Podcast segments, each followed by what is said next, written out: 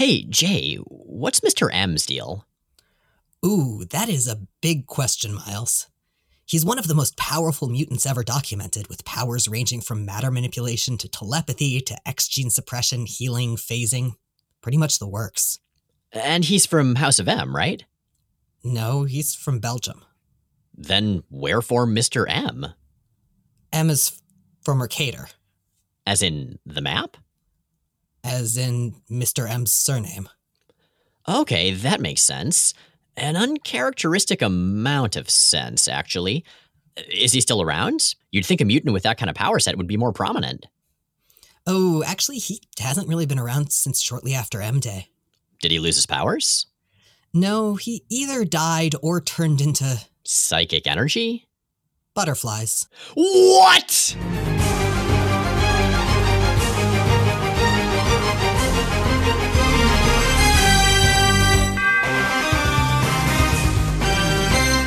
I'm Jay Edidin, And I'm Miles Stokes.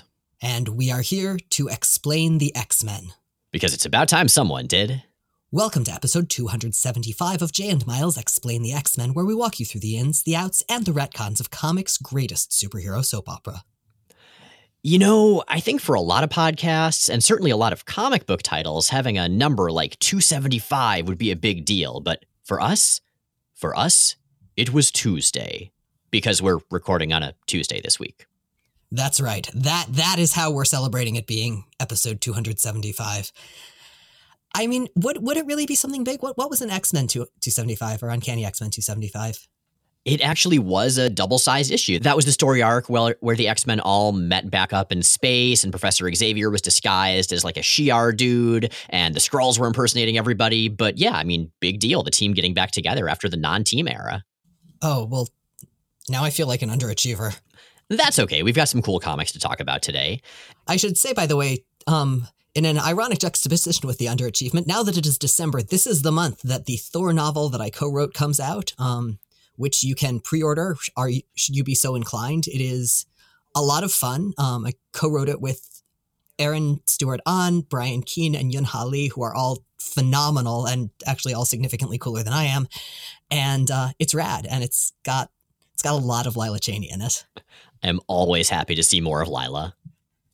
Me too. She God, she was so fun to write. I believe it. We don't really see a lot of her in this era, unfortunately. Although we do have some good comics to talk about today. What are we talking about, Jay? Well, today we've got three kind of varyingly quiet one-off issues. These are these are pretty much the brief breath that we get between the Phalanx Covenant and what's going to be the ramp up to Legion Quest and Age of Apocalypse. Yeah, this era really does feel like the line is just racing from one event to the next to the next to the next. And don't get me wrong, I like most of those events, but it does mean that there's not a lot of time for the individual books to have much of their own plot lines going on. It also makes everything feel a lot more fragmented, like we're going from event to event, so there's not really the same sense of long ongoing continuity that there was before. Yeah, and as someone whose favorite era is the 80s, that is not my favorite thing. I think that's part of why some of the books have suffered so much, in addition to creative teams changing constantly. But like Excalibur certainly is the biggest example. To a lesser extent, X Factors, they just can't really build momentum. Yeah, and those are those are teams that tend to be sort of to the periphery of the big crossovers too, that don't necessarily have a lot to do in them. And so when they're happening once or twice a year, that's a lot of lost time. Well, thankfully, we both enjoy quiet issues, and even though one of these quiet issues involves a great deal of punching, I think they still all count. So I mean, another one arguably involves a great deal of shrieking. I mean, okay, that's that's true as well. But let's talk about them. We have an issue of X Force, we have an issue of X Factor, and we have an issue of Uncanny X Men. Jay, where would you like to start? Oh gosh. Um you know, I'm really the, the two whose order I think is important are X Force and Uncanny X Men. And I was really, really torn about this, but I think ultimately how hard Uncanny X Men hits is benefited more by having read X Force first than the reverse. Well, let's go ahead and start with X Force. But before that, let's start with some backstory.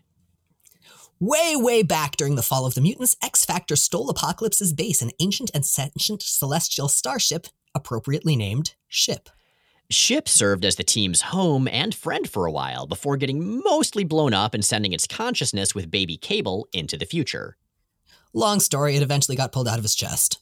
When Cable came back from the future, he brought Ship, now called Professor, with him in the form of his own orbital base, Graymalkin. It's worth noting that between those two things, Ship basically lost its memory of having been Ship. It retained a lot of its data, but it didn't really have the personality and it didn't really have the same connections to its previous contacts that it had before. After Graymalkin was lost during Fatal Attractions, Cable installed what was left of Professor into the Tech and X Force's base in Camp Verde, Arizona. What a long, strange ship it's been. Listeners, you can't see Jay silently shaking his head at me as we look at each other through FaceTime, but I assure you it's happening. I can confirm that. So, all of that backstory brings us to X Force number 39, Letting Go, written by Fabian Nicieza, penciled by Tony Daniel, inked by Kevin Conrad, and colored by Marie Javins. Now, before we get started, I'd like to bring something up that many of you listeners have brought up online in various ways, which is that we got done with the Phalanx Covenant recently, and we never once mentioned that the Phalanx are basically a great big ripoff of the Borg from Star Trek The Next Generation. Um, except that they don't have individual bodies that can fuse and remeld in the ways that the Phalanx does. Well, true, but a lot of the language is there, the hive mind is very similar. And I guess for me, I forgot to bring it up just because it seemed so obvious to me. I just thought everybody knew. But I guess we're a podcast, so we should, like, you know, talk about that stuff. So sorry for not bringing up Star Trek. See, I think of that as something that's such a widespread science fiction trope in general that I, I didn't even necessarily make the connection. Like I would have I would have picked those two both out as examples of it, but I didn't draw the parallel between them. I think probably because I, I wasn't consuming either at the time that it came out. Well, that's fair, but that's not the only reference we're going to have in the issue we're talking about right now, which does involve the phalanx, why I brought it up. The cover of this issue, which is Cable holding up the body of a little thin robot guy we haven't seen before, is an homage to both the cover to Uncanny X Men number 136, where Scott is holding Dark Phoenix and yelling, and that famous cover of Superman holding Supergirl from DC's First Crisis. This is not the last cover homage we're going to be talking about in this episode. Nor will it be the last time we'll see an homage to that specific cover. I'd say that that's one of one of the most, if not the most, referenced covers in comics. So you have like the different plot lines of man versus man, man versus himself, man versus Cameron Hodge, and then you have like the different cover archetypes of person holding other person while yelling and stuff like that. Yeah, person throwing car, etc. Mm-hmm. Now, look, I think we all know that I less have than am a massive soft spot for sympathetic AI stories. And uh, that's what this is. So I like this story because it's written for me. Also, apparently, the reason I didn't like Tony Daniel's art until now is that he wasn't drawing frolicking robots. He draws terrific frolicking robots. His humans and mutants, I would still leave, but man, really good frolicking robots. So, which frolicking robot do we get to hear about this time? Well, this is Prosh, a character who we both have and haven't met. And this this fella makes his his his entrance when Domino is hanging out in the desert near Camp Verde and is almost smashed by a very friendly robot who jumps down to talk to her. It's Professor, and he's got a body, kind of. Um, he's really cool looking. You want to talk about his design a little bit? Yeah, so we'll find out that he essentially got a body when the Phalanx tried to take over X Force's base while they were away. And so his body definitely has elements of the Phalanx. It's a sort of slim, clearly mechanical, very detailed robotic body. It's also colored yellow, but it has a lot more classic science fiction robot stuff Uh, worked in. Like the face looks partly like a skull and partly like Iron Man's mask, and yet manages to look so endearing, so human, while clearly not being just a, an organic human being. The faces is, elfin and tremendously expressive. And he also something that he has in common with the phalanx, but but which happens in ways that aren't really drawn in the phalanx style, so look different, is that he tends to incorporate bits of nearby machinery or scenery into his body, like or or his body extends in odd ways that aren't quite attached to it. It's really really cool looking. Now, this guy, this is this is sort of the professor, and it's sort of ship, and he is in fact these days going by Prosh, which is a mashup of professor and ship, which is a really charming choice. I mean, he just got used to this whole having a body thing. He's got a lot on his mind. But I agree, it is charming. It's kind of a dumb name. And I like that because so much of Prosh is that he's new. Like, yes, the professor slash ship has been around for hundreds, if not probably, I think, thousands of years at this point. Definitely thousands of years. But it's been cracking wise for all of those. And it's always had it's always been kind of friendly and open in a way that I feel like just gets amplified in its embodiment. Yeah, like when X Force brings him back to their main Camp Verde base to recharge because he's basically out of power. Like as soon as he wakes up, he is a delighted child on Christmas. He's I guess it's just childlike. That's what it is. There's this innocence and this enthusiasm that is there from the start. And we haven't seen that in Ship nearly in the same way before. Well, because Ship has always, when we've seen Ship come in, Ship has always been tired. Ship has always been coming at the end of a long journey or still fighting. And this is this is different. And yeah, he loves having a body and he's delighted at it and every experience is new and novel he gets to he gets to wake up he's overjoyed at the idea of getting to to finally try coffee which cable loves so much. Um he's he's just he's and he's still smart. He's still got all of that knowledge but he gets to be a person in the ways that the people he's built his life around and cared for for thousands of years are. And one of the things I really appreciate here is that he knows X Force, and obviously Cable especially, so, so well. They're not really sure what to make of him, but to him, he just has these new ways of interacting with them. And I enjoy how caught off guard they all are. Like at one point, uh, X Force is talking about what if he's just another killer robot? And he says, as he kisses Domino on the forehead, How would you feel about a lady killer robot? It's very the first time you see your friends after starting social transition. That makes a lot of sense, actually. Yeah. Complete with the robotness. right. So I really like this as a follow up to the Phalanx Covenant because it's a standalone issue, but it does work in the fact that all the Phalanx stuff going on, I mean, they were trying to take over the world. It would have had other effects than what we saw in the specific story, the Phalanx Covenant. And I like that it's almost an afterthought that, oh, the Phalanx came into X Force's base and accidentally gave Prosh a body as he absorbed them. Like it's just such a cool little side note. I want to talk a little bit about how Prosh got the body because I think it's pretty rad.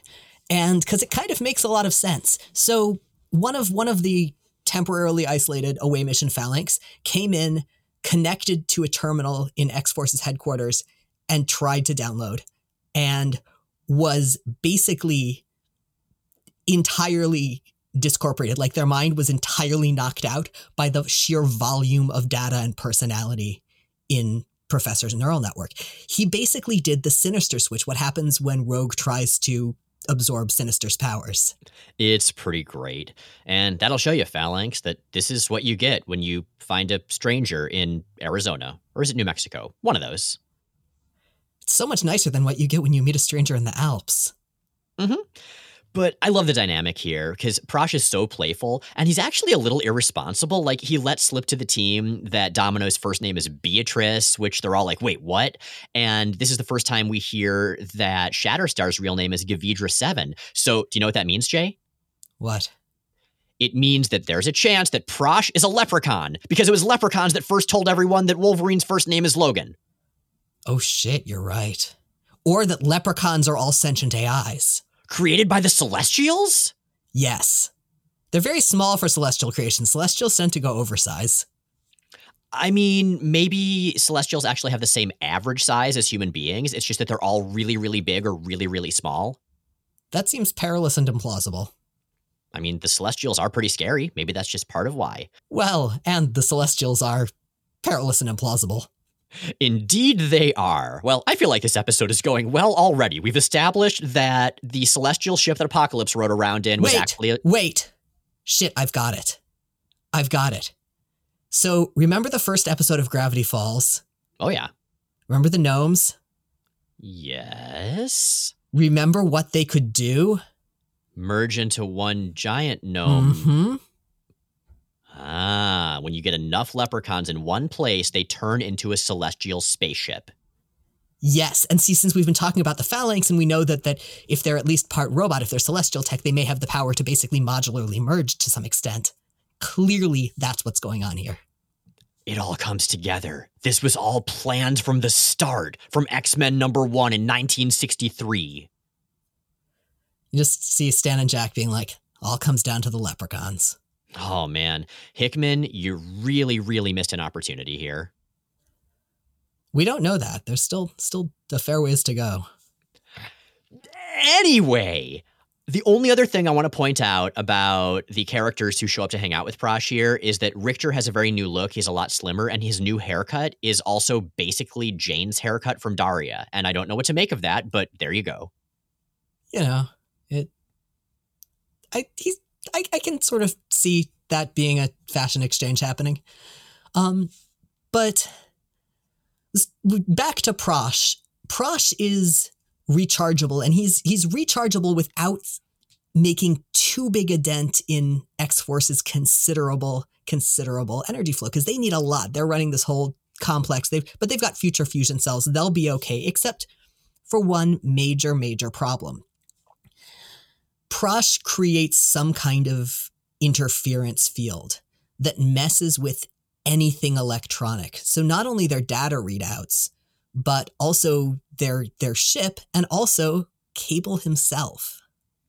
Yeah, his techno organics are starting to get all spiky and weird in a very Weapon XY fashion, actually. Now, Prosh doesn't know any of this, and they don't know for sure that Prosh is the one causing it. And so, as all these weirdnesses are going on, we see so many scenes of Prosh interacting with the team, and he immediately fits in.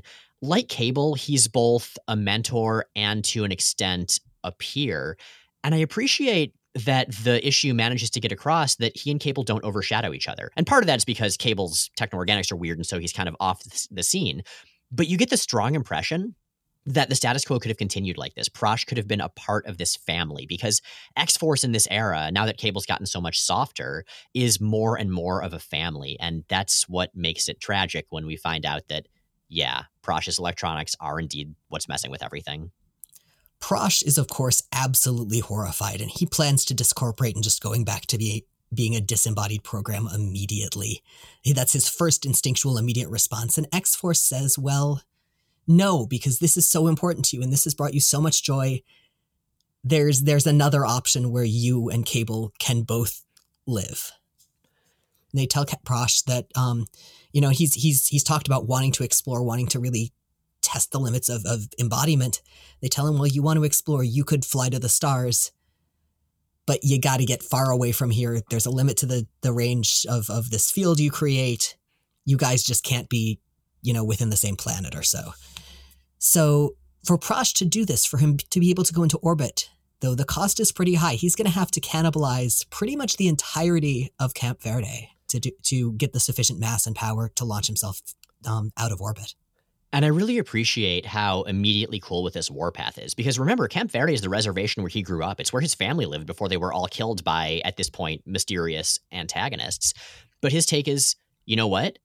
If what's left of my home, as long as you just, you know, leave the part where my family's buried alone, can be part of birthing new life into the universe, then I think that would be something that my family and my people would really have approved of. And that's pretty awesome. I like Warpath, and we don't see a lot of his depth aside from mooning over Siryn and being angry about his family getting killed. But every once in a while, you get that that nobility that I think we used to see more of back when he was on the Hellions. And you see the complexity of his relationship to place and to the team, which I think is important, which is, which is something I really would have liked to have seen more during X Force's tenure at Camp Verde. And so that's what's going to happen. Prosh is going to go into space, and these characters may or may not ever see each other again. And Prosh and Cable's goodbye is perfectly, beautifully sad. I will miss all of you so much, and you most of all, Nathan. I have watched over you since you were a lad. I have seen you struggle through a life of such loss, sadness, and tragedy that a lesser man would have been crushed long ago. It only made you stronger. And I leave now like a father proud to see his son having become a stronger man, a better person than he has ever been in his entire difficult life. To which Cable responds, Even though I was blind to it for so long, Prosh, you were and have always been the best friend I ever had. And that's when Cable sacrifices himself to um, get the Enterprise started again so that they can fight Khan and avoid the Genesis wave. Yeah, well, but this is beautiful. It's sad. There's so much history with these characters. And that's something that I wanted to ask you about, Jay, because what we have here is an entire gigantic arc that could have played out easily over the course of six issues or even more, like in the background of Prosh getting a body, becoming a more active and human member of the X Force family, and then having to leave. And it's crammed here into a single issue. What do you think about that? I don't think it's crammed in. I think if you put it in another arc, like you said, it would have been in the background, it would have been B plot.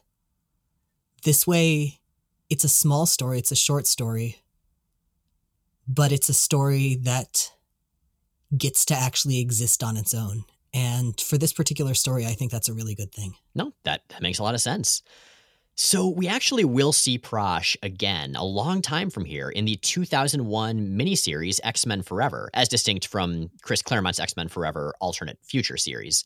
This miniseries is actually written by Fabian Nicieza. It's where some of the characters like Mystique and Toad end up looking more like their movie counterparts. And uh, yeah, Prosh shows up again, which I wouldn't have expected, but there you go. Well, given the time travel and given his nature, I don't think it's ever too surprising for him to pop up. Speaking of characters who pop up a lot, let's go over to X Factor, where we're going to see actually one of the X Men's first antagonists making an appearance. But first, some background. Before joining everyone's favorite government sponsored mutant team X Factor, Strong Guy used to have a pretty different gig. He was a roadie and bodyguard for intergalactic rock star Lila Cheney. I got to write her. Yeah. I'm still not really over that. But these days, Strong Guy is a much more mature and selfless dude, thanks to having found a true home and family with X Factor. And you can tell by the sheer volume of dad jokes. Yeah, I, I love his jokes. I mean, well, some of them haven't aged well, but mostly I love his jokes. You know what I love? I love the title of X Factor 107. That's right, because it is called Punch O Rama. It's written by Todd DeZago, penciled by Paul Borges, inked by Al Milgrom, and colored by Glynis Oliver. And this is actually Todd DeZago's only solo issue. He'd been working with other people uh, doing the script, I believe, but not the plot for a while. This is all him. And I gotta say, it's really fun. Yeah, uh, solid work, DeZago. hmm The title actually kind of sums it up. This is not a very deep issue. It's just a super brawl between Strong Guy and the Blob. But this is a superhero comic. Sometimes you can do that, and that's okay as long as you do it well. And this issue does it well. You know what it feels like to me? Feels like a kid playing with action figures, like in the best of ways. Oh yeah, just banging them against each other and having the uh, tides of the battle turn, and one character's winning sometimes, the other character's winning other times. Throw one across the room and it lands near the planes, and you know. Exactly. And I love the way it starts because the entire issue is captioned with Guido's narration. Okay, so this is what happened, right? And that's the tone we get. So Guido was catching a flight to see Lila Cheney's new concert. He figured maybe they could patch things up because back in X Factor number 93, when she kidnapped him naked to try to get him to rejoin the tour, he said no. He said he didn't want to be such a, a hedonist and so selfish anymore. He wanted to be with his family. And she was pissed, and that was sad. And he was naked. Also naked. At the airport, though, as he was about to fly to Lila's show, he saw the blob hijacking a plane. You know, Fred J. Dukes, like you said, Jay, one of the X Men's earliest foes. Usually a combination punching bag and laughing stock because meh, but uh, he's really fun in this issue. He's also solidly formidable. Part of why he's able to serve as as often being a punching bag is that he's pretty much impossible to damage and very nearly impossible to move. In a lot of ways, this is unstop. This issue is unstoppable force meets immovable object, um, and it, it makes him a really interesting foil to Strong Guy. Now, Guido, of course, goes to stop Blob from hijacking the plane, and they, as superheroes and supervillains do, get in an all out knockdown, drag out brawl. And the issue basically opens with Blob jumping on Guido and crunching him, then picking him up by his little forehead hair thing and punching him across the entire airport. That's one of the fun things about these characters, about this unstoppable force and immovable object, is because they're both essentially indestructible and super strong, it's pretty much a superhero Looney Tunes episode. Well, and they're both very physically cartoonish, and their powers work and interact with their bodies in very physically cartoonish ways. You can do a lot with implied motion with both of these characters. And they're also good foils for each other. I mean, both of them are really big dudes who have taken a lot of shit because of their size. They're both secretly sensitive and they both have lots of bluster and uh, cover their pain slash sensitivity slash whatever with jokes of varying quality. And they both are at least Guido very much keys in on and appreciates that about, the blob. One of the first things he notices is that the blob, blob is, is blob is just incredibly quick and incredibly nimble and incredibly effective. And that basically when he talks about and refers to to blob size, it's largely the way that blob is able to weaponize it. But not entirely. I mean, there are definitely some fat jokes here. And I don't know. On the one hand, the comic does often lampshade Guido being a bit of an insensitive jerk and like making fun of anybody who wants to be uh, talked to nicely because the 90s made fun of political correctness a lot and that was weird. And so I don't think it's necessarily shown as what a person should be doing, but there are still a lot of those jokes in here. Well, it's not shown as what a person should be doing, but it's also an area that for a long time and still to some extent is treated as a neutral space that that that fat people are among the groups that it's socially acceptable to be cruel to. So while it's not saying that Guido should be doing this, it's not doing anything to change or undercut or challenge that idea. Yeah, I um I actually am thinking of Leah Williams' Age of X-Men The X-Tremists for my favorite version yeah. of Blob because that takes place in yeah. a universe where people having different kinds of bodies is just taken as normal and so Blob gets the room to be a character who didn't have to react to all that abuse, although he certainly had his own kind of hard life and he is fascinating and awesome in that series and I love his mustache.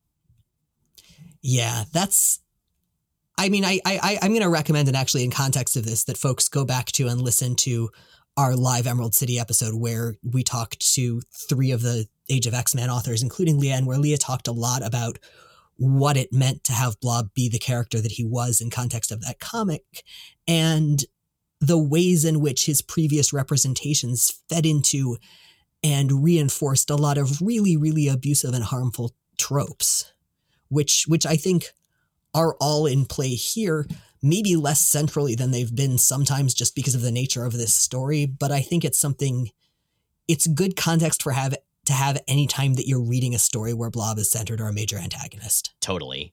But all of that said, what this issue mainly is, like we were saying, is an incredible fight scene. And I want to talk about this fight scene. At one point, both characters the fight has moved on to this moving luggage truck, which is on a collision course with a conveniently parked gas truck. And as the driver bails, suddenly Guido and Blob are kind of on the same side because they don't want to get blown up and die. And they become this sort of hilarious odd couple in this very cartoonish fashion as Blob yells, Turn left! Turn left! Is that my left or your left? It's the same thing!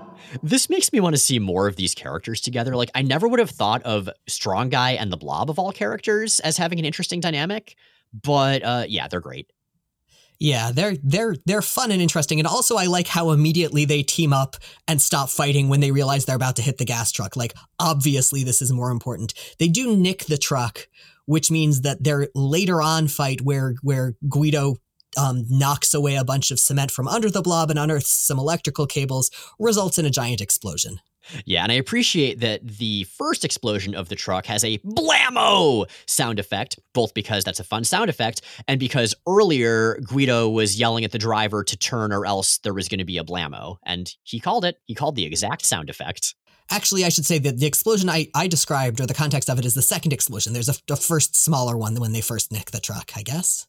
Yes, lots of explosions because fight scene. And the fight scene continues as Blob jumps onto a airplane that's trying to land and knocks Guido off the landing gear and Guido's about to fall to his death and in fact falls through 5 floors of an air traffic control tower. Now, for most folks, this would be a problem. For Guido, this is also a problem, but for different reasons. See, his deal is that he absorbs energy and converts it to mass. The more he gets hit, the more he picks up, the bigger and stronger he gets. But that really, really screws him up if he doesn't have a chance to release it quickly. And it puts tremendous strain on his body. Yeah, and also he starts to really worry as the fight drags on, as he's falling through these various floors and getting bigger and bigger because what if he misses his flight? What if he can't see Lila and something happens to her and he never has a chance to make up with her?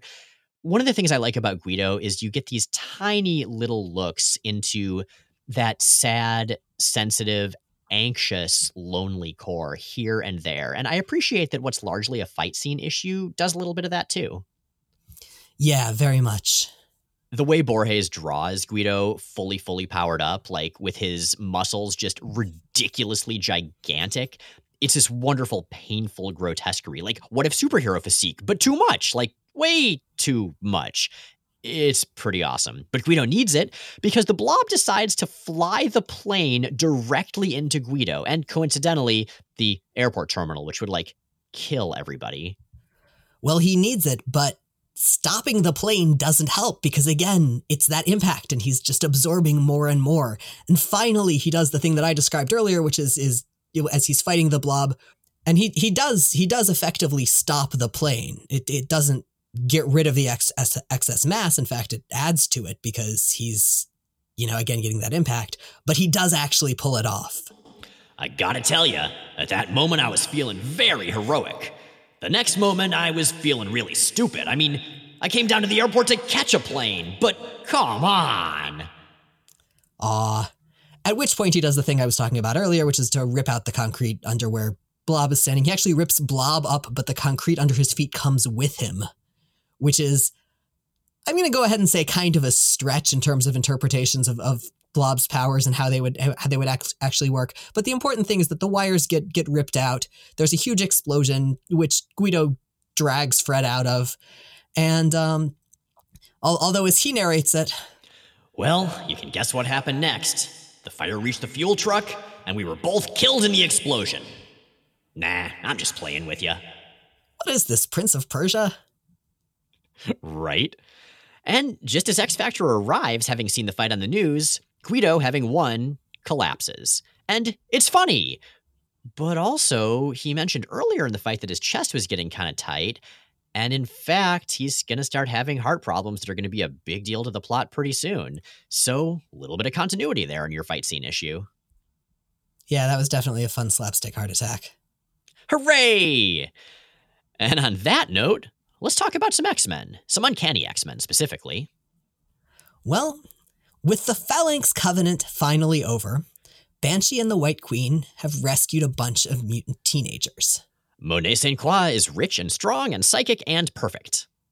Everett Thomas is a chill dude who can mimic other mutants' powers.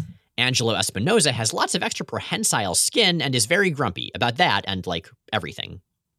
Paige Guthrie, Cannonball's sister, also has a skin based superpower. Specifically, she can rip hers off, revealing other substances, sort of shapeshifting. It's gross as hell. And we have Jubilation Lee. Hey, hey, that's that's Jubilee. We know her. Speaking of Jubilee, she has been having more and more mixed feelings about being an X-Man. Um, what with the fact that they keep on dying and getting attacked, and her life is kind of terrible. And speaking of terrible lives, Cyclops and Jean Grey just got back from their time traveling honeymoon where they raised young Cable for 12 years before getting tragically ripped away back to the present day. And that brings us to Uncanny X Men number 318 Moving Day. This is written by Scott Lobdell, penciled by Roger Cruz, inked by Tim Townsend, and colored by Steve Buccellato. And before we dive in, I want to talk about something that I'd actually forgotten, but was reminded of by Austin of X-aminations on the Real Gentleman of Leisure, which is that November 1994, which uh, of which this is the first issue we're talking about, was when X Men started publishing in two simultaneous formats.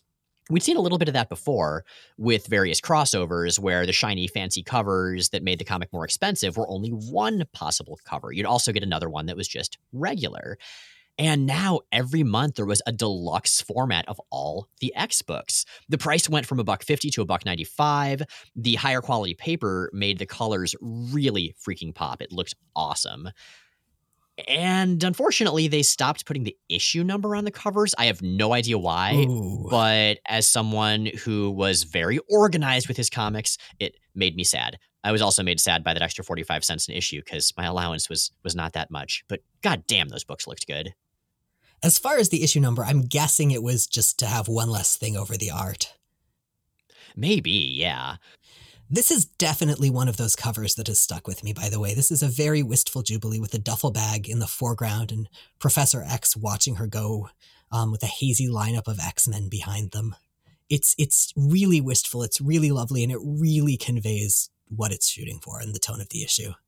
It also looks a hell of a lot like another iconic X Men cover, that being Uncanny number 138, when Cyclops leaves the team with an almost identical position and lineup after the Dark Phoenix saga. And a very similar duffel bag. I wonder if it's the same duffel bag. That would be kind of a great detail. But no, I, I think there are some some really important differences here, just in the tone of the cover, in what they're walking away from. Because this is there there is no that you don't get the hazy remembered X Men in Scott's. You just get this like gray cluster of sad X-Men in the aftermath of Jean's funeral and him just sort of walking away looking down and Jubilee is just is standing with her duffel bag and she's sort of looking up into the distance into the future. It's not the only issue that's homaged number 138, though, because uh, 138 was also homaged in 151 with Kitty, New Mutants number 99 with Sunspot, X Force number 44 with Cannonball, Wolverine number 65 with Wolverine, X Men number 57 with Xavier, Gen Next number 1 with a whole team, and Ultimate X Men number 80 with, again, Wolverine, plus lots of other covers by lots of other comics companies. I especially like uh, Buffy season 8, number 35's B cover uh, that Dark Horse did, which has Buffy doing the same thing. Um, anyway, it's homaged even more than that one we were talking about before.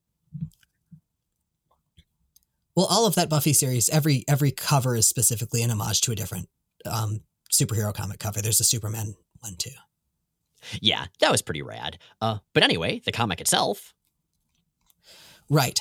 So we've got a couple parallel stories here. Um, and all of them start as workers take down the Xavier School for the Gifted Youngsters sign, and Angelo Espinosa Skin tries to hitchhike away. Now, the sign situation is actually a gift from Emma Frost, and she's commissioned a new sign. The Xavier School, um, as you might recall, is moving to the former digs of the Massachusetts Academy. The mansion is now the Xavier Institute for Higher Learning, and Emma is supervising the installation of the new sign. She's also made a very specific change to her look. This is the first time we're ever going to see her wearing an X Men logo. She's got two one is on her bodice, and the other is a charm hanging from a choker, which is some interesting symbolism considering the complexity of her relationship to the X Men. Ooh, yeah. Yeah, I like that. Yeah. And speaking of her relationship to the X Men, the scene that comes from here is fascinating. Yeah, Bobby Drake is lurking in the bushes, and he would very, very much like to have a word with her. Frost, I was hoping. I can't hear you. I. I was hoping that we could talk about what happened. Exactly which what would that be? You want me to say it out loud? Fine. When you took over my body, when you violated my mind, you did things with my ice powers that I never. things I haven't figured out yet on my own. I just felt that after everything that happened, you owed me. So she points out that they both know exactly why he's so hesitant about his powers. And one of the things she keeps going back to in this conversation is forcing him to say what he wants, to not just beat around it. And especially in retrospect, And especially knowing that this was the era where creators were starting to talk openly about wanting to write Bobby as gay, that's really, really an interesting detail considering what he does say and what he doesn't say and his specific reluctance to express what he wants and even what he wants to talk about. Finally, after he pushes for a while, she basically twists something in his head and snaps him into the spiky ice form that she had. And it's not what he's expecting. What are you doing? I'm giving you what you asked for. You want power. You want to be dangerous, to be in control. You want the respect you'll only get when you stop being the ineffectual clown that you are. Say it, Drake. Say it's what you want. Yes, I want all those things. Fine. Then learn how to do them on your own. I showed you a glimpse of your full potential. It's up to you to do something with that information. Whether that drives you forward or drives you crazy makes absolutely no difference to me. God damn, Emma Frost. That's my Emma. You know, not good, not nice, just right. She refuses to let people coast. And I think that's one of the things that makes her oftentimes a good teacher, if a ruthless one. Yeah, she is challenging people is is fundamental to her as a teacher and as a person and as a partner and as a teammate. And I think this this scene really really gets to the core of that. I think it also explains why she has a co-headmaster in Banshee because we've oh, yeah. seen that her approach is just too far in one direction and they really balance each other out and I like that. Yeah, and that's something that Emma herself learns to recognize later, I think, in some really cool ways. Like sh- that that she is at her best with a restraining influence to push back against. Now, speaking of a character who in the future will be one of those restraining influences, Back at Stately Xavier Manor, Scott and Jean are debriefing from their future adventures. They've got some info potentially about the origins of the legacy virus, which will ultimately come to nothing, and Scott is still beating himself up for abandoning Nathan again, which is even sadder in context of X Force 39. He and Jean have come to talk to Professor Xavier to get some advice, but Xavier is dealing with his old shit because remember, in the Phalanx Covenant, all of his computer files, all of his research was destroyed. Not all of it. The stuff that's about how to kill the X Men is apparently still around. Oh, yeah, that'll be a thing later. Maybe he, those are just the first files he remakes after this. Now, Scott and Jean, for their part, are also moving into the boathouse so they can have some goddamn privacy for once in their lives. And Gambit helps Scott move their stuff in and has some really complicated feelings about it because to him, Scott and Jean represent kind of a wholesome fairy tale idea of love and, and of, of a normal life that he feels like he can never really have. Yeah, Scott and Remy are not characters you see interact very much aside from, you know, clashing because it's fun or dealing with missions and combat situations. And turns out there's some interesting stuff there because when it comes down to it, they're each their own kind of romantic. They've just led very, very different lives. Was this during the period when they were considering building Gambit up as the third Summers brother? I think that was initially a Claremont idea, and since Claremont was gone at this point, I'm going to say probably not. It's it's interesting either way the ways they interact and seeing more of that in this scene because while obviously they're very very different people, they've got some striking commonalities in their backgrounds that it, it would have been nice to see the comics explore more. For now, once he realizes that Gambit is actually being serious, Scott tentatively tries to have a real conversation, but immediately worries that he's being way too nosy and apologizes. So if you need me, I will be over here over identifying with Cyclops. Does that mean you're also wearing a polo shirt tucked into khaki shorts pulled up way too high? Maybe. Back in town, the kids who are very shortly going to be Generation X are on a shopping spree thanks to M's platinum credit card because of course she's ridiculously wealthy. And their dynamic here, it's just it's just here. It's full formed. We've seen the characters together a little bit in Generation Next during the Phalanx Covenant, but more and more, these are just teenagers that make sense together. Remember how we talked about the difference between Boom Boom and Jubilee and how a lot of it had to do with with class? Yeah. So I was thinking about that because this scene specifically strikes me as kind of the upscale version of the X-Terminator scene where they break into the department store. That's a really good point, actually. Yeah. And certainly these kids from different backgrounds who are kind of out on their own together for the first time. Yeah, it's a lot New Mutants, but I agree, it's also a lot X-Terminators. They're not quite out on their own. Um, they've got chaperones. The chaperones are just sitting at a sidewalk cafe watching them. These are Storm and Bishop and Banshee. And Storm and Bishop are giving Banshee kind of a pep talk about the kids, uh, which ends with Banshee concluding They're going to bury me alive, aren't they? I mean, yeah, basically. And so later, Jubilee, back at the X Mansion, starts to say goodbye to what's been her first real home in a long time. She's been around here since 1989's Uncanny X Men number 244. I mean, not at the mansion, but with the X Men in some form. That is a long, long time. And even though she's going to be around some of the same characters, that's a hell of a change for a girl who's been looking for stability for so long. Three years is forever in teenager years. Totally is. And she's interrupted by a character who she's interacted with very little. And this is Archangel, who stops to say goodbye, and she immediately blows up at him. How dare he na- do this now when he hardly ever even talked to her or interacted with her when she was with the team, when she was living there? Mostly, you know, he he he's, he's a little bit taken aback, and ultimately she tells them, well, mostly she's scared of the idea of people losing each other without saying how much they care if they they only ever say goodbye to each other. Like she didn't really get to have that with her parents and she regrets it and now she's worried about him and it's it is the sweetest like kid worrying about a grown up in a way that doesn't really quite get to the full depth of what's going on but is incredibly kind scene that just kind of tugs all my heartstrings. People sometimes talk about Jubilee being just a replacement for Shadowcat or being redundant to Boom Boom, but I think this is an area where that's not the case because Jubilee is far more of a kid, I think, than either of them ever were. I mean, Shadowcat mm. was so eager to grow up so quickly to be one of the grown-ups. And as like a super smart kid, that makes some sense. And Boom Boom had been through such trauma and such shit that she just distanced herself and would never open up emotionally except when she was pushed to the edge. But with Jubilee, those feelings are right there beneath that sarcastic surface, not buried deeply at all. Yeah, so finally she heads down to say goodbye to the professor who's just finished giving yet another pep talk to a very nervous Banshee. And the scene where Jubilee leaves, there's very little dialogue. It's mostly just images.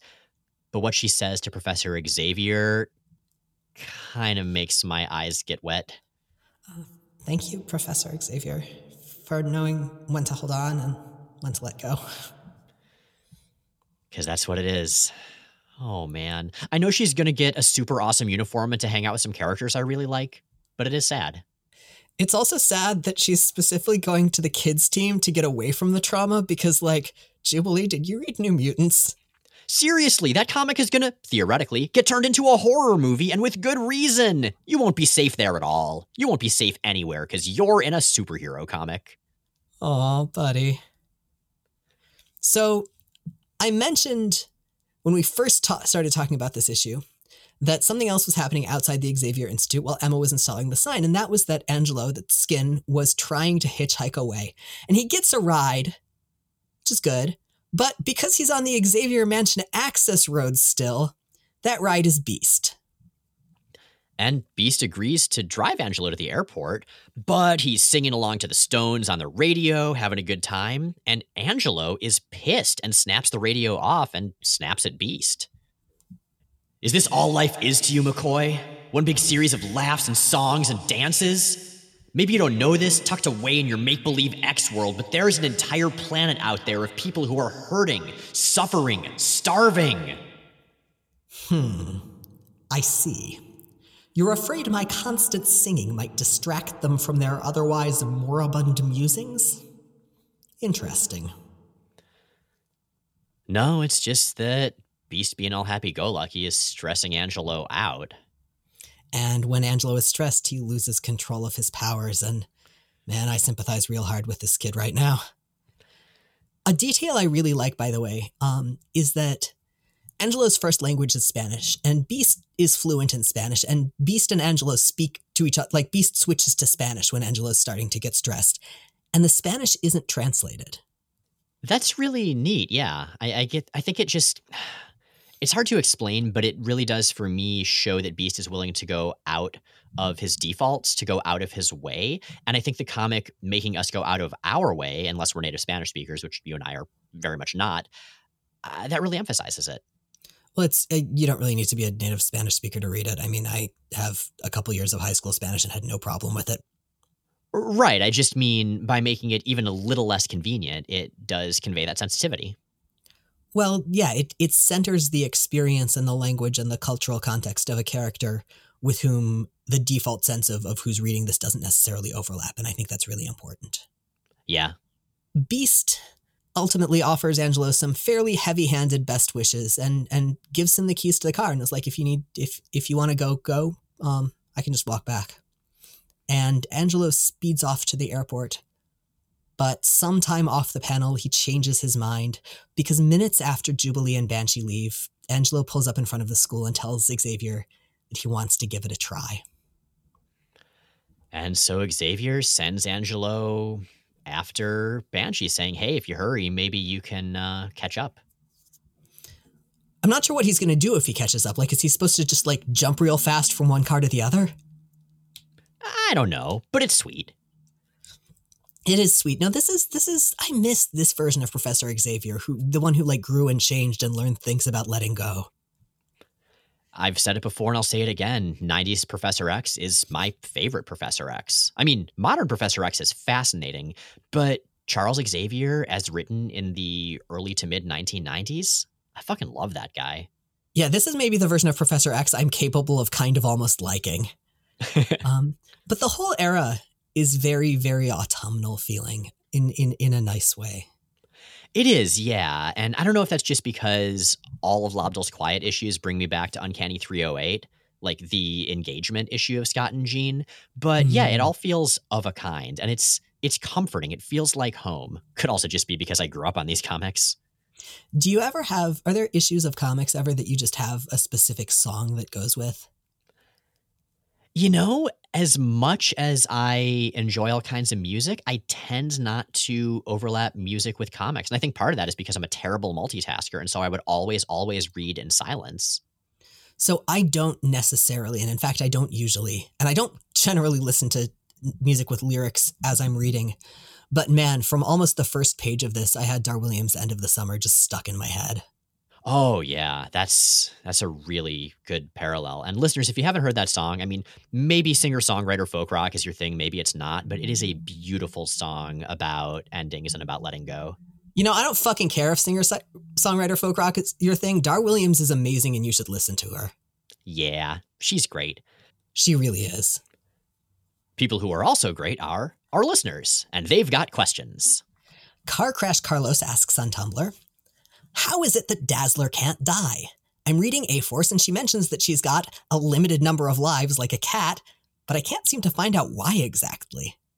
Oh boy. Okay, so Back in the 80s, there was a bunch of foreshadowing about Dazzler dying. When she went to that crystal palace with that mostly naked guy that Wolverine had a drop of blood that he regenerated from and saved the world, she saw all these different visions of her future and she died in all of them. And I think at one point there was even more foreshadowing when she looked into the Siege Perilous or something like that. But the point is, Chris Claremont, as I understand it, and thanks to Brian Cronin at Comic Book Resources for digging all this up, was planning to kill Dazzler back in the Outback era. But for some reason, Claremont changed his mind and instead, quote, killed Rogue by having her go through the Siege Perilous with Master Mold instead. There had also around this time been various intimations that Dazzler couldn't die. Kind of like that one episode of The X Files where Scully finds out that she can't die. Kind of like that. And similarly, not followed up on for quite a while. Back in 2006's New Excalibur, though, which was written by Chris Claremont, Dazzler dies in the first issue and then she dies more and more and she keeps coming back. And it seemed like this was going to be a big part of New Excalibur's plot, but it was never resolved for some reason. There was some creator and character talk about Dazzler maybe being an external at around this time and a little later, but nothing ever came of that. uh, which is probably for the best because I don't like the externals. Would have fit though. So yeah, that's what Dazzler is referring to in A Force. My understanding, unless I and my reading and my internet research are incorrect, is that that still hasn't been explained. We just know that when Dazzler dies, she gets better for some reason.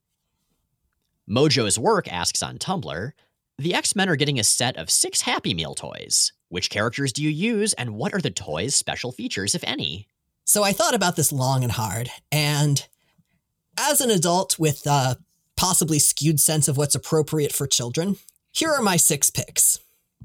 First, obviously, I think, is Glob Herman. He's going to be pink, he's translucent, he's got innards, he's probably squishy he kind of reminds me of this old Ninja Turtles action figure I had way back in the day called Mutagen Man, who had this torso that was this hollow, transparent plastic shape. And the deal was you would pour this slimy stuff inside through his head hole, and you could float like little plastic toys like fish skeletons and apple cores and bones inside. And it was gross and awesome and kind of reminded me of Glob. I bet a lot of parents had to scrape that shit out of carpets. Uh, yes, and my parents did. But the thing is, when you come back to a toy like that, say, I don't know, 10 years later, when you're coming back from after college, you see that not only is it a cool action figure that has a visible brain and eyeballs and stuff inside, but that the liquid has separated and gotten really slimy and started to leach out through the plastic and it smells really, really bad. So I wonder if this Glob Herman toy would do that too. No, because this isn't going to be that. This is going to be this is going to have sort of a, a gel base. It's going to be squishy. Um, it should also be highly flammable.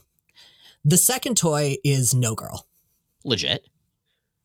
I'm not sure if it would actually be like the brain on risers or if it's just that No Girl is one of the toys in this little empty packet. Kids would be so disappointed and parents would be so entertained. I'm really good with that either way. The third is Shark Girl. Oh yeah, she could have like chompy action. That would be rad. Yes most definitely. The fourth, because we're going with cool toys, which usually goes with gross powers, is totally going to be skin.